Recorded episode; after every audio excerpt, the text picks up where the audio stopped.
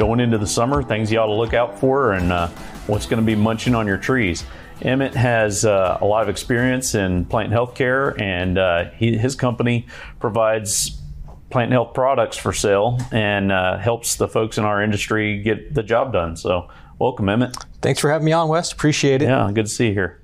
Yeah. So, um, you know, we're going into summer. Um, it's May. It gets hot, and trees get stressed, and we start getting a lot more insect pests around here. Um, you know, around here we've got different times of seasons where we've got lots of different insect pests changing all the time, and uh, summer is a hard one for some of our trees. Um, so, what are some of the the common pests that we see around here that we really need to be on the lookout for this summer?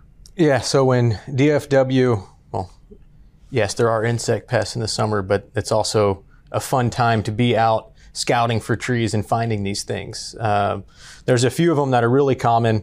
Uh, crepe myrtle bark scale is probably the most common landscape pest that you're going to see out there. Uh, It's on pretty much all the crepe myrtles. pretty much all crepe myrtles. And so what's interesting is, you know, for me being on this side, you know, I've been with ArborJet for about nine years. Prior to that, I was a plant healthcare manager for Dallas Area Tree Care Company, and that was like 2010 to 2014. I was right when it was building up. Yes, and so crepe myrtle bark scale, I have treated thousands of crepe myrtles for that pest. Yep. And now, as a homeowner, I've got just planted a couple of more. Uh, I have several crepe myrtles at my house, Making some work for yourself. and uh, you know, I was looking at them yesterday or this past weekend, and I was actually pointing out to my wife. I was like, "Oh, see that up there? See that white stuff? That's the scale insects." Yep. But then I saw it looks like a mealy bug, but it's actually Mealybug destroyer. it's the uh, it's a white I forget the scientific name, but it's a ladybug larva for the twice stabbed lady beetle. It's black with two red spots, Yep. and I saw its larva up there with the scale. And Yes. yeah, so it's a it's going to eat them. It's a beneficial insect. Right. And so kind of what I've seen over the years from treating thousands of crepe myrtles to now having my own at my house, I feel like the predator has caught up to the pest in terms of population. I feel like the predators are doing a better job. Well, the predators do a pretty good job in, in a lot of cases. It seems like there's certain varieties that they prefer better than others. Uh, I see Natchez crepe myrtles or some of the little dwarf ones like Dynamite that have the red flowers. They tend to get heavily infested. Even the really small, the ultra dwarfs, I've had to treat those multiple times a season. It just doesn't seem like the insecticide has as long a resi- of a residual on it, but they also get covered up in aphids. Yeah. Um, but you're right. The the predators are definitely good to have around. I like to show my customers signs of the the beneficial predators. Sometimes you'll find groups of pupal cases on the trunk for the ladybugs, or you'll find green lacewing eggs. Um, and so it's nice to have that uh, as a kind of a visual aid, and, and you can tell the customer that look if the predators uh, didn't have food, they wouldn't be here. It's just a sign that that you're infested. And um, it's also a good uh, segue into using systemic insecticides or non-toxic methods that are softer on our beneficials. Yeah, what's uh, the pupal casings of the ladybug larva? I remember I had a customer. This is back when I was treating trees. Uh, a person sent me a picture. What is this? They were freaked out because they had the the pupal casings, the exoskeletons from the molting uh, attached to their trunk, and they were like, "What is this? Oh my God, what's on my tree?" And Looks like something out of an alien movie. you're right, um, but it was a good thing. Yeah, and so is a good thing. uh, crepe myrtle bark scale that's probably the main thing it started in richardson back in 2004 and so but it's it's fascinating with that scale it spread very quickly throughout the united states and really the southeast i imagine on nursery stock but Well, it spreads fast around here too. I think because everybody's got crepe myrtles. Yes. It's pretty easy for it to get around. all right so let's see scale insects so you you mentioned armored scale Armored scales. Yep. um, that's one that's another very common pest uh, especially on our oaks around here Lots of obscure scale. Yes. I see a lot of gloomy scales on maples, Right. sometimes even on sweet gums and hackberries, but usually on maples. Yeah. And so armored scales are difficult to control with systemics um, as opposed to soft scales. And the, the main thing that I teach people about on those is how to tell the difference. Soft scales produce honeydew, Right. armored scales do not. And so Uh, you know, to homeowners, if they have a, a honeydew problem, which is the the sticky stuff that if you've ever parked under a tree and get the sticky stuff on your windshield or on your hood, that's honeydew, and that's a indication that that tree may have scale or aphids or some other piercing sucking insect feeding on Yeah. it. Whereas the armored scales don't produce that, and they're going to be really camouflaged, and that's something that might take a professional to to Right. find and diagnose. Uh, even the symptoms of, of armored scale are very discreet, and to the untrained eye, you you wouldn't even know there's a problem there. A lot of times, my customers look at the tree and think, "Oh, "I just thought that was part of the tree." Right, They look like a lenticule or part of the bark, Right. And it can be difficult to detect. But I tell my customers that if you've got you know a few hundred of them on a tree, it's not that big a deal. But if you've got a few hundred thousand on Right. a tree, it's death by paper cuts. Yes. Yeah, they're very de- debilitating insects. All right, so more So- in- more insects. Oh, coming up, bagworms. Bagworms are hot. They're getting hot right now. Usually mid May is when we start seeing them pop out. They can chew up some evergreens in a hurry. Uh, some years it seems like they're really heavy in population, and then other years it seems like we don't see very many. Yeah, uh, that's cyclical nature of, of insects. I think is probably a survival mechanism. You know, it's one generation per year, but that doesn't mean all the eggs hatch every year. Right. Well, th- at least we do know that. We know that there's always one generation per year and that they always come in May or early June. So if you can go ahead and get your treatment uh, at that time when they start to become active, you know you're done with it for the year. Correct. And so bagworms, depending on where you're at in the metroplex, may be an issue or maybe not. You know, if you're down in Dallas proper or you know uh, old part of Fort Worth or something like that, you may not see them in your landscape.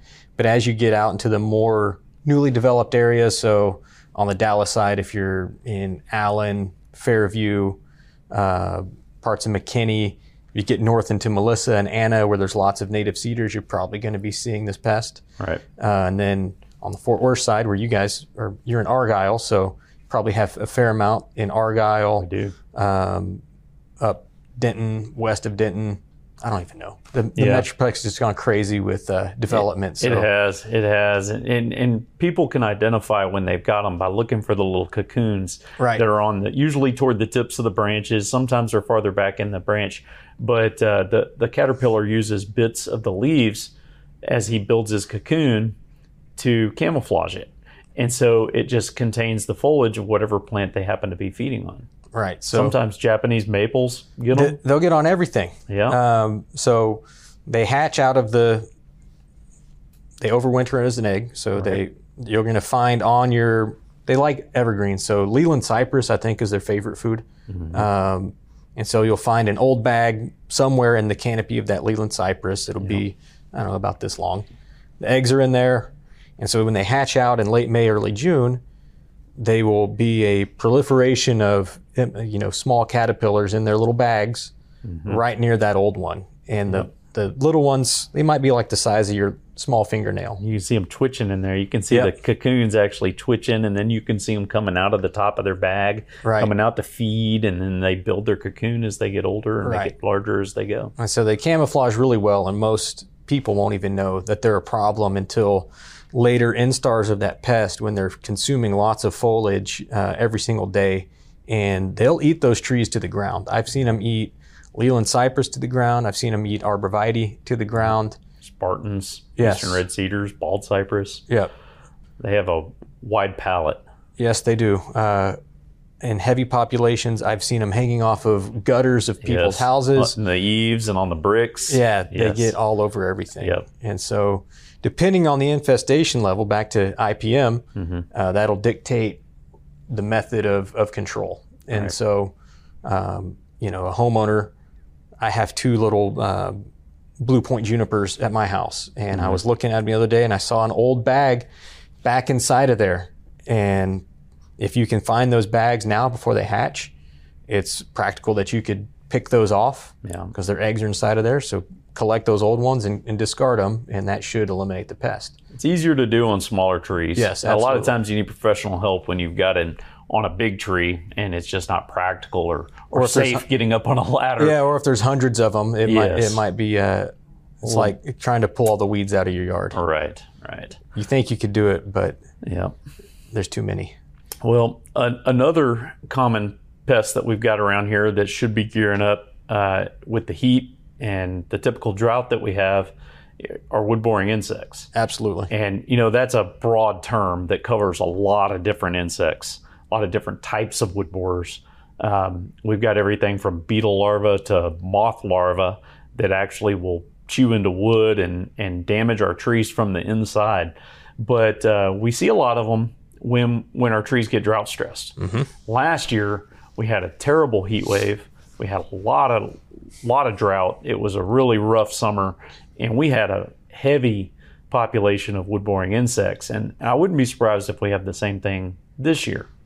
Um, so, what are some of the most common ones that you see, and what um, what kind of kicks them off? Yeah, so wood borers, they're kind of endemic. So you've got you've got your native wood boring pests, uh, and then also we have an invasive wood boring pest now, emerald ash borer, that's uh, was found in Fort Worth back in 2018. Uh, was found in Denton County in 2020, and then popped up in three locations in Dallas County last year. I also recently got confirmation that it was observed in Southlake. South Lake. Okay. Yes. That's that's new. It's also found in Parker County in, in Hudson Oaks, out Yes. west of Fort Worth. So uh, it is on the move. Yep. Like from the first location in 2018 to, and I imagine it's going to be found in more Dallas counties, uh, in other places in Tarrant County um, this year. So we can. We could, we could do a whole podcast on EAB. We could. We don't need to, but so EAB is here. Um, native wood borers. So you've got, if you show me a mature red oak, I'd bet money that there's probably carpenter worms in there somewhere. Yes. Um, carpenter worms are a large Lepidoptera larva. Um, I've got an old picture somewhere. I mean, they'll they'll be as long as your finger inside of a tree. Um, they're kind of interesting. They'll they'll chew into the heartwood of a tree and climb around in there and chew it up, and then they'll come out. They'll exit through the sapwood and they'll leave their pupal casing in their exit hole. Uh, and they turn into a moth as an adult, and so you'll always see that pupal casing stuck in the exit hole.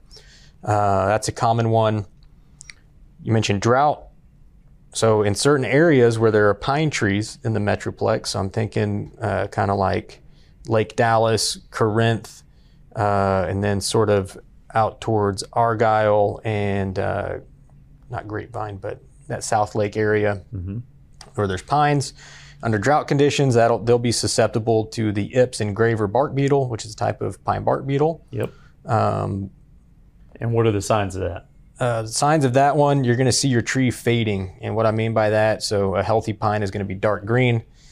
When they get under attack by bark beetles, which chews up the vascular system that's transporting the water, uh, that tree will begin to fade from dark green to a pale green to a yellow to a red. Right. And uh, uh, the thing with bark beetles, what's tricky is once you start to see the symptoms, like once you see it turn yellow, it's kind of too late. And what you need to be preparing is to treat the trees that are nearby Right. because bark beetles, uh, this, they're kind of fascinating insects. And that's actually where, so our product Triage, which is what put ArborJet on the map as a company, um, Triage lasts for two years and has very, very effective control of wood boring pests. Um, it started with bark beetles. And so we did research with the Texas Forest Service. Uh, bark beetles are attracted to pheromones either by the plants or other beetles. And so basically, those trees get stressed out. The beetles can, can smell that and they attack that tree. And the more beetles that are in there, they, they're releasing pheromones also. And so other beetles smell that and they're like, hey, there's a party over here. Right. And so they all jump on this tree that's stressed out and they kill it. And so the adult beetles burrow through the bark, colonize underneath the bark, lay eggs, and then uh, the larvae come kind of fan out from this larval chamber. Uh, and so the, the galleries are real fan, they're kind of fan shaped. And so depending on the, the type of beetle. And so those, those larvae will come out, do their damage, and then they hatch out and they're going to go find another tree to get on. They can do a lot of damage in a short period of time. Um, they're they're eating vascular tissue, makes it difficult for the tree to uh, to bring sugars down to the roots. And if the sugars aren't getting to the roots, the roots don't create energy, the leaves create energy. So if the roots don't get energy from the canopy, stops uptaking water, the whole system breaks down and the whole thing ends up crashing. All right. So our- on pine, so you want to be you want to be on the lookout for fading, and with ips engraver beetles, they only, or I shouldn't say they only, they mostly attract, uh, uh, mostly attack drought stressed trees, and so you're going to see sawdust associated with those. Uh, pines produce resin, as you know, for that's actually a defense compound, and so as a beetle tries to burrow into a pine, that resin that it produces is supposed to push out the beetle. Well, with ips, when trees are drought stressed, they don't have that resin to, to function. The other thing is it's going to be the tops of pines. So what's kind of fascinating, bark beetles range in size from large. So out in East Texas, you'll find black turpentine beetle and red turpentine beetle. Those will hit low down on the trunk of the tree versus ips, which is the smallest species. The larger the beetle is, the it can't fly as high. So if, if the beetle is small, it can fly higher. And so the ips will hit higher up and then your larger beetles will hit lower down on the tree. And so ips will primarily kill out the top of a tree, uh, and then so the, the larger beetles they'll hit low down and uh, girdle the tree. So uh, other pests of pines, um, the Zimmerman pine moth. I'm sure that's one you've seen. Yes. So Zimmerman pine moth, we're going to see that on uh, Japanese black pine and Austrian pine, also on uh, uh, Eldarica pine, also known as Afghan pine. Yes. And so that I call it popcorn. You're going to see this large or candle wax. You're going to see this candle wax looking structure, usually uh, where a limb is attached on a crotch of a tree, and you're going to see that come out. That's another Lepidoptera borer. They have three generations each year.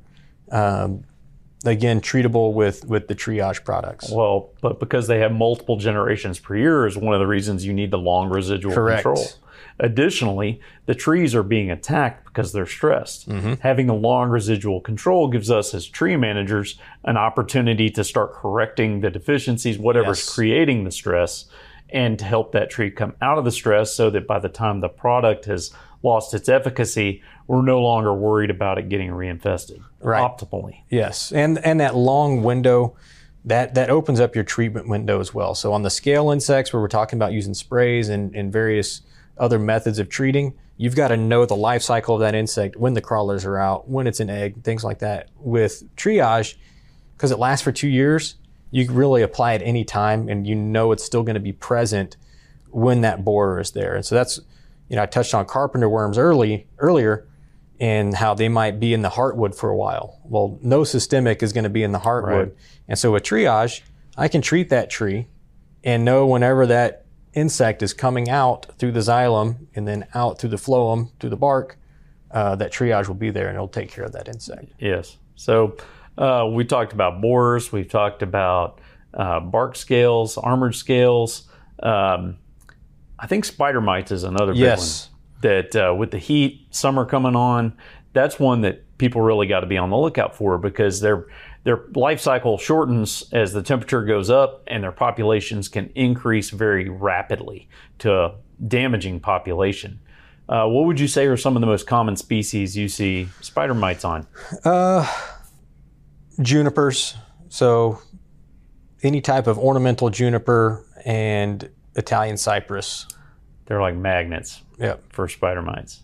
Yeah, And then also you'll see them on roses and other ornamentals. Yeah, I see them on magnolias. I see them a lot on oak Yep. trees, Yep. uh, cedar elms, Yep. um, and sometimes when the population gets real heavy, uh, they can cause some pretty significant defoliation. Yeah. So what's you mentioned oak trees. So it's funny. Um, live oaks. It's mo- probably the most common species in North Texas is the live oak. Very common. In the in the winter months, the live oaks they keep their they keep their leaves until they put out new leaves. In the winter months, live oaks will kind of have this bronze color to them. And I remember people, you know, homeowners would say, "Oh, that's you know that's the fall coloring of a live oak," and I'm like, "No, that's because they're loaded with spider mites." You know, the fall color of a live oak is dark green. Right. They're supposed to be dark green all the time, and so if if you see that bronze color, because what spider mites are doing is they're eating the chlorophyll out of the leaf. And so mm-hmm. you're going to see kind of this browning or bronzing, sort of a dusty appearance on, on the foliage. That's an indicator of spider mites. And you also bring up a good point. Yes, we can have big population spikes in the in the summer during the hot season, but we also have cool season mites. Correct. That can be a big problem when you least expect to have a problem with spider mites. Yep. Uh, so, how do you know when you got a spider mite infestation? Yeah, so look for the that dusty coloring, and then if you have uh, junipers or uh, the Italian cypress, a good test. You take a white sheet of paper and just take one of those branches and slap it on the white sheet of paper, and then sometimes you might need a magnifying glass. Uh, but if you've got a keen eye, you can usually see the eggs or actually the spider mites crawling around on that white piece of paper. Yeah.